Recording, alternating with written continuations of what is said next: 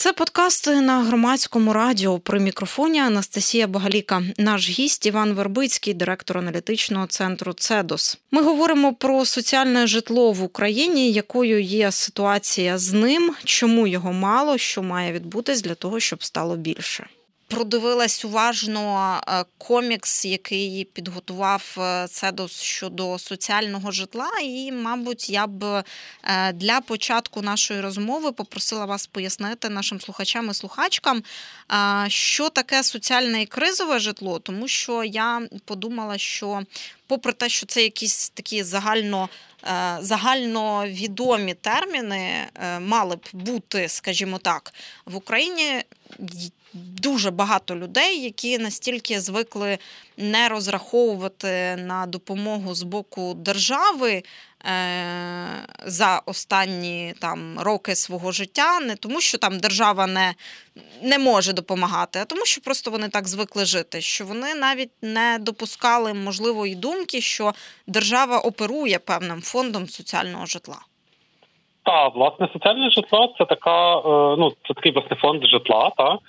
Який призначений для того, щоб люди, які з різних причин не мають свого власного житла і не мають фінансової спроможності купити собі житло або орендувати його, власне, на ринку, на ринкових умовах, власне, щоб вони отримували житло від держави безкоштовно. В різних країнах це може бути також за пільговою ціною, наприклад. Власне, ідея хороша. Проблема в тому, що загалом цього соціального житла в Україні 1000 квартир. Тобто цього досить недостатньо. Ми знаємо, що кількість людей, які собі, які не мають де жити, є більшою. Власне, в нас є бездомні люди в країні. І якби, власне, соціального житла було достатньо, то, можливо, ця проблема також вирішилася. Але, на жаль, власне, його недостатньо. Крім цього, в Україні існує такий юридичний, власне, фонд, як тимчасове житло. Його функція є дуже схожою з соціальним житлом, але воно нібито спрямоване на те, щоб тимчасово задовольнити якусь потребу в житлі, яка ніби не на постійно, а на якийсь період часу. Наприклад, внутрішньо переміщеним особам в нас надається житло нібито тимчасово, бо є сподівання ще після 2014 року, коли в нас з'явилися внутрішньо переміщені особи з Криму, зі Сходу України, то, власне, була така політика, яка передбачала, що рано чи пізно внутрішньо переміщені особи повернуться на деокуповані території, тому ніби їм дається не соціальне житло, ніби на постійно, а ніби тимчасове, бо це ніби якась така тимчасова потреба. Практично ніякого, якоїсь дуже суттєвої відмінності між цими двома фондами не було, крім того факту, що це, власне, два окремих бюрократичних процеси, вам треба ставати на дві черги, щоб це житло отримати, тобто це радше такий бюрократичний артефакт, якщо можна так сказати.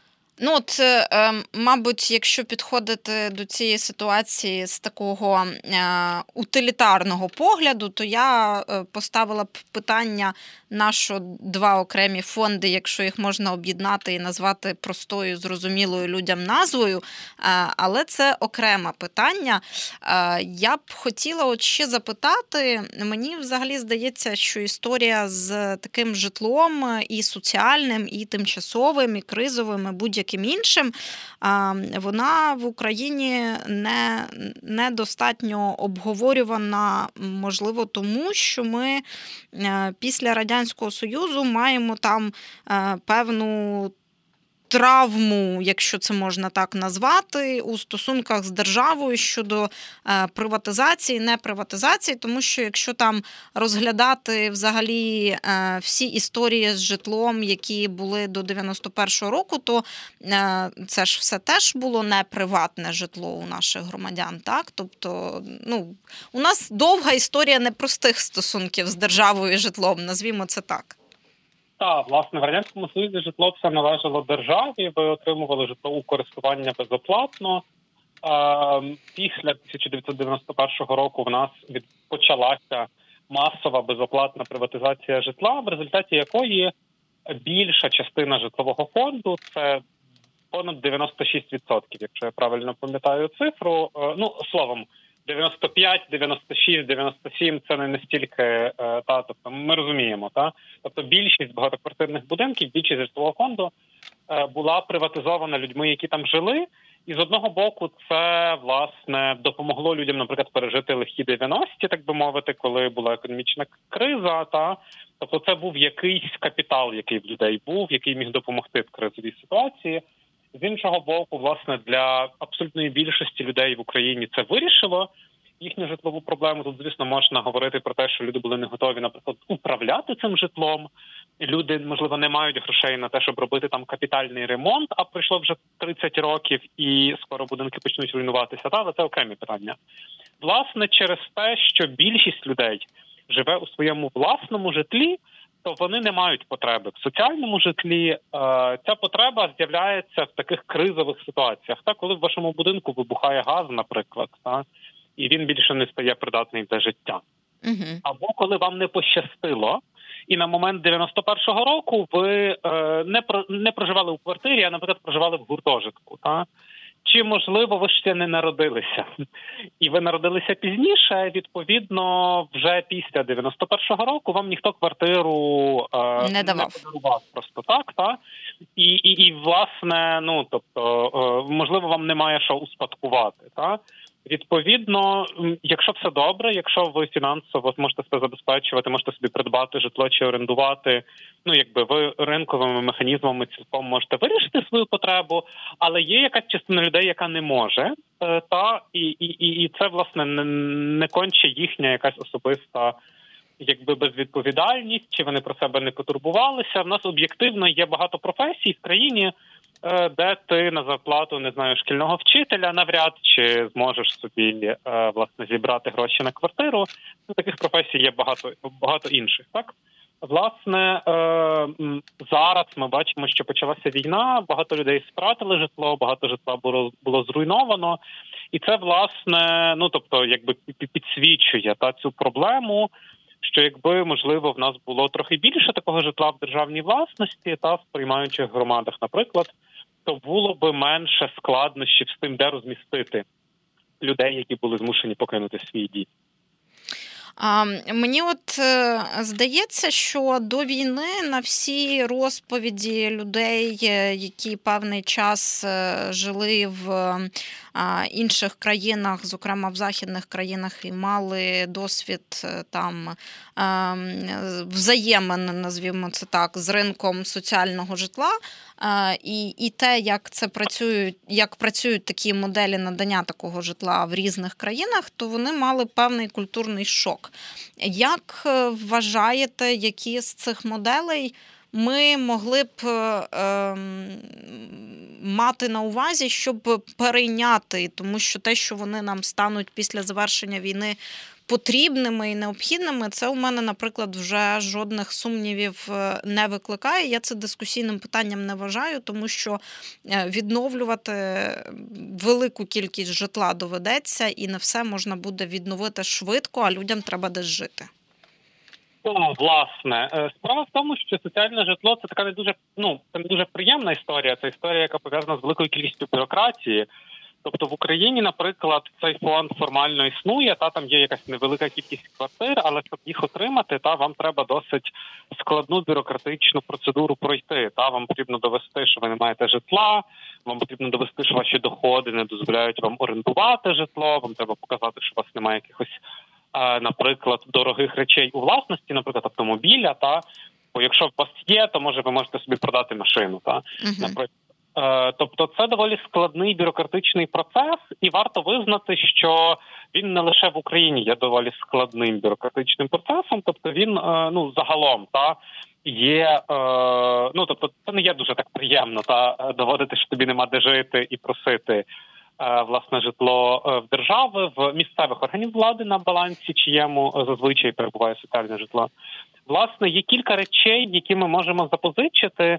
Перш за все, це трошечки подивитися на цей, власне, процес отримання соціального житла очима користувачів і спробувати його зробити максимально зручним для людей. Зрозуміло, що, ну, тобто люди, які мають обмежені фінансові ресурси, намагаються, власне, десь знайти роботу чи працювати, щоб заробити хоча б щось. В них часто є, наприклад, діти, чи вони мають якусь інвалідність. Тобто ходити по різних інстанціях і збирати ці довідки про те, що про те, що вони такі нужденні. Власне, це не є дуже добрий, такий, знаєте, приємний процес. У нас йде цифровізація, тому якесь поєднання цих державних реєстрів, яке би допомагало якось зробити цей процес менш складним для людей в потребі, це було б чудово, звісно. І оскільки, власне, наша держава йде до цієї цифровізації, ніби було заявлено, що якихось довідок людям не потрібно буде приносити, то якось самі будуть шукати, це би було дуже, дуже важливо, так? Друга річ, на яку варто звернути увагу, це, власне, саме управління житловим фондом соціального житла. Оскільки в нас зараз цього соціального житла мізер, та, тобто у Києві це 72 квартири, наприклад, вона, власне, якось так випадає з поля зору, ніби нікому до того дуже нема діла, це якась така, не дуже велика кількість, вона там десь на задворках, так. Наші колеги з Transparency International підрахували, що, власне, сфера житла є однією з найбільш закритих в муніципальному управлінні. Тобто, власне, якось отримати інформацію, якось вплинути на рішення, які в цій сфері відбуваються, дуже складно. Власне, сама система управління соціальним житлом має бути змінена. Вочевидь, в багатьох країнах це окремі муніципальні агенції, які, власне, керують цим житлом. Дуже часто існують механізми громадського контролю, наприклад, наглядові ради, які якимось чином слідкують за тим, щоб ці агенції, умовно кажучи, не розбазарювали це житло, так, не давали своїм якимось знайомим і так далі. Та? Тобто якийсь громадський нагляд і контроль потрібен. І, звісно, ще одна важлива річ – це про гідність самих людей, які живуть в цьому житлі, це мати якусь можливість впливати на рішення з приводу цього житла, тобто це якісь, умовно, профспілки, мешканців цього соціального житла, які би могли якимось чином брати участь в управлінні цим житловим фондом. Ми знаємо, що якщо ви власник помешкання, ви можете мати ОСББ чи якісь загальні збори. Власне, для мешканців соціального житла таких механізмів не дуже передбачено, але це, власне, необхідно, це потрібно. Бо теж потрібно мати також якийсь контроль знизу, та щоб ці, власне, компанії чи управління, які будуть цим житлом управляти, щоб вони теж мали власне, громадський контроль з різних боків. А сама модель, за якою держава надає людям таке житло, я знаю, що в деяких країнах це моделі надання в оренду довгострокову, деякі країни надають у користування з комунальними платежами, тобто шляхи оплати за соціальне житло теж можуть бути різними. Дивіться, це юридично може по-різному називатися, так. Є ситуації, де люди не платять взагалі за це житло, є ситуації, де люди вносять якусь плату, просто вона є нижчою за ринкову. Очевидно, це також залежить від того, на які категорії населення спрямоване це житло. Та? Якщо ми говоримо про найбідніших, хто не може собі взагалі дозволити ніякої сплати за оренду, очевидно, що її немає сенсу брати. Суть в тому, щоб допомогти цим людям. Якщо фонд соціального житла в нас буде більшим, і воно зможе орієнтуватися не на найбільш вразливих, як це є зараз, а все-таки на тих, хто, наприклад, трошки грошей має, але ще недостатньо, щоб орендувати комерційно, тоді можна буде говорити про якусь, наприклад, запровадження якоїсь орендної плати, яка тим буде пільговою. Є приклади, так, де муніципалітети володіють значною частиною житлового фонду в місті, там в Відні, здається, це заледве не третина цього житла, та де, відповідно, воно доступне досить широкій категорії населення, та не лише найбіднішим, як це є зараз в Україні. Це просто така опція, та житла, яке дешевше, ніж на ринку, за допомогою цього житла, власне, місто може якось впливати на комерційний ринок оренди теж, наприклад, робити якісь кращі умови і вже на комерційному ринку теж бачить, що треба відповідати цьому стандарту, який запропонований. Тобто це також може бути корисним механізмом насправді, але, власне, зараз ми в тій ситуації, коли в нас цього житла абсолютно майже немає, і нам потрібно, власне, проходити шлях його розвитку та створювати це житло. І в цьому процесі ми вже зможемо собі дозволяти все більше і більше з часом. Як створювати будувати з нуля чи що робити? Тому що пропонують теж різні шляхи, наприклад, там викуповувати недобуди, добудовувати і таке інше. Ну, тобто є різні варіанти. Так, з точки зору самого соціального житла це не має дуже великого значення, так? Тут, звісно, ми можемо сказати, що у випадку викупу треба гарно проконтролювати, щоб ціна була справедливою, та щоб це не була якась завищена ціна для держави. А з іншого боку, на що варто звертати увагу і на що звертають увагу в багатьох країнах Європи, наприклад, щоб ці соціальне житло не було якось окремими будівлями чи окремими районами, та щоб не було таких якихось гетто, так би мовити, щоб це було воно було рівномірно розподілене та по території. Дуже часто в багатьох країнах є така практика, що, наприклад, забудовники мають обов'язок, що певна кількість квартир в новобудовах, там 10%, наприклад, чи 20%, мають бути передані як соціальне житло. Та в Україні наразі немає такого обов'язку, і більше того, встановлення таких правил не є наразі законним, але, можливо, ми теж до того колись прийдемо. Це така дуже гарна практика, щоб в кожній будівлі був такий соціальний мікс, та щоб не було якихось елітних новобудов, та де живуть тільки люди з високим доходом, і якихось інших районів, де живуть люди тільки з низьким доходом, а щоб люди з різним доходом жили всюди. Це дуже добре для такого соціального, знаєте, благополуччя в місті, власне, щоб різні люди жили в кожному будинку. Власне, в якійсь перспективі, можливо, ми в Україні теж зможемо таке мати. Тут ще дуже важливо, мені здається, говорити з людьми про стереотип, про те, що соціальне житло – це завжди щось погане, дуже вбоге, дуже в поганому стані, з тарганами, і що дають це людині, ну, яка там, я не знаю, ледь чи не приходить туди в шоці від того, куди потрапила. Але насправді може бути і не так. Та, власне, для цього потрібно, щоб власне були якісь ефективні управителі в містах, так, цього соціального житла, яких зараз немає, і це справді проблема. Тобто, якщо це будуть справді окремі якісь комунальні установи, наприклад, та вони будуть ефективно керуватися, будуть мати громадський контроль, наглядові ради, то, власне, це будуть механізми, які будуть нам дозволяти якось на це впливати. Варто також додати, що, власне, навіть не соціальне житло, а звичайне житло, яке перебуває у власності, на превеликий жаль, перебуває в Україні часто дуже в дуже плачевному стані. В нас є велика кількість аварійного житлового фонду, в нас є велика кількість житлового фонду, який, власне, не зазнавав капітальних ремонтів впродовж останніх 30 років. Через те, що люди приватизували житло, але, ну, власне, капітальний ремонт – це як половина вартості квартири, так? Тобто люди не мають фінансових ресурсів, щоб робити ці ремонти. Відповідно, житло ніби у власності, але його стан, на превеликий жаль, з кожним роком погіршується, і може таке статися, що через 10-20 років, власне, оце приватне житло, та, за яким люди не мають можливості доглядати, воно буде в тому стані, про який ви говорите, і це буде більшою проблемою, бо на відміну від соціального житла, яке все-таки належить державі, та, тобто, ну, власне, відповідно, держава і може виділяти гроші на його ремонт. Та. У випадку з приватним житлом це вже стає таким питанням, знаєте, дискусійним, бо якщо квартира є в мене у власності і держава мені зробить ремонт, вартість мого житла збільшиться, відповідно, я його продам завдвічі дорожчою ціною. А держава не отримає нічого. Держава не отримає нічого. Та? Тобто це таке проблемне питання, як вирішувати цю річ з капітальними ремонтами приватного житла, але це та інша тема.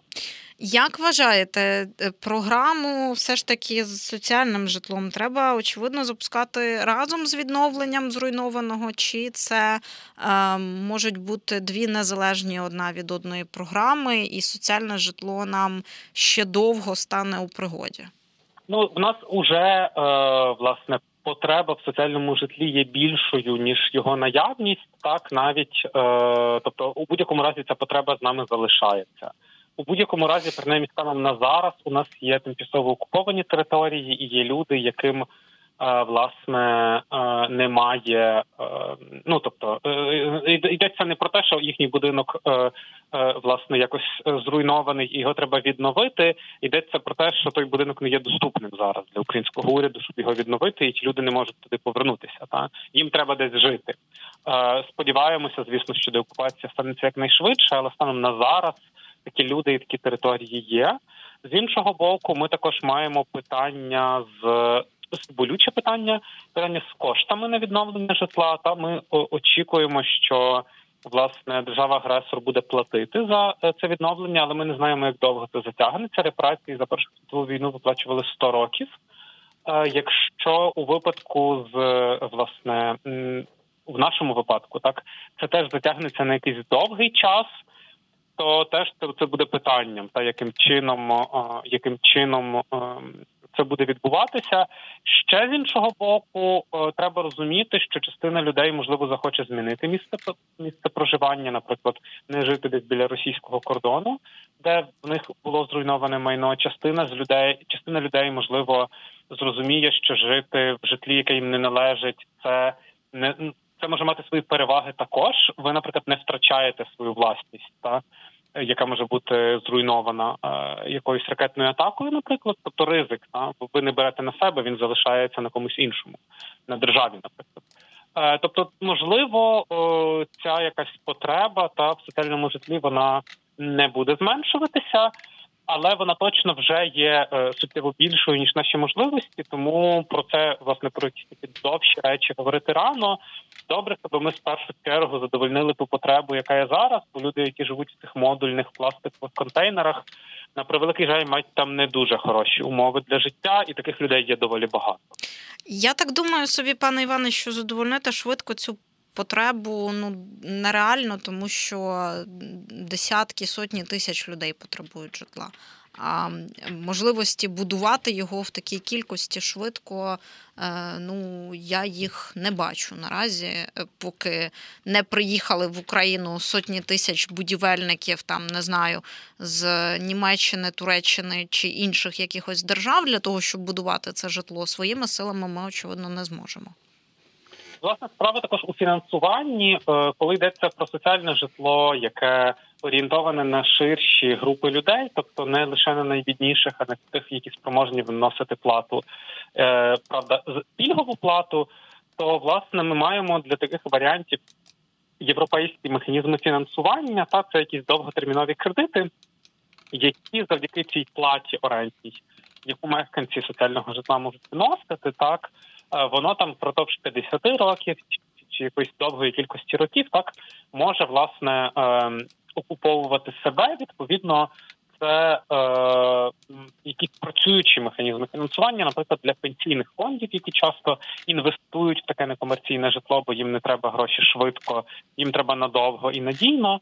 Ось, власне, з такою перспективою, можливо, власне, якесь довготермінове фінансування на, власне, створення якогось неприбуткового та соціального житла, воно може бути доступним, та і це може бути простіше, ніж знайти кошти на відбудову, власне, приватних помешкань, бо зрозуміло, що в цьому випадку буде йтися радше про якісь репарації чи відшкодування та від тієї держави, яка ці руйнування спричинила, та у випадку ж з якимось, наприклад, соціальним житлом може йтися про те, що це може бути якесь також інакше фінансування, як якась певна інвестиція та з боку інших фінансових інституцій.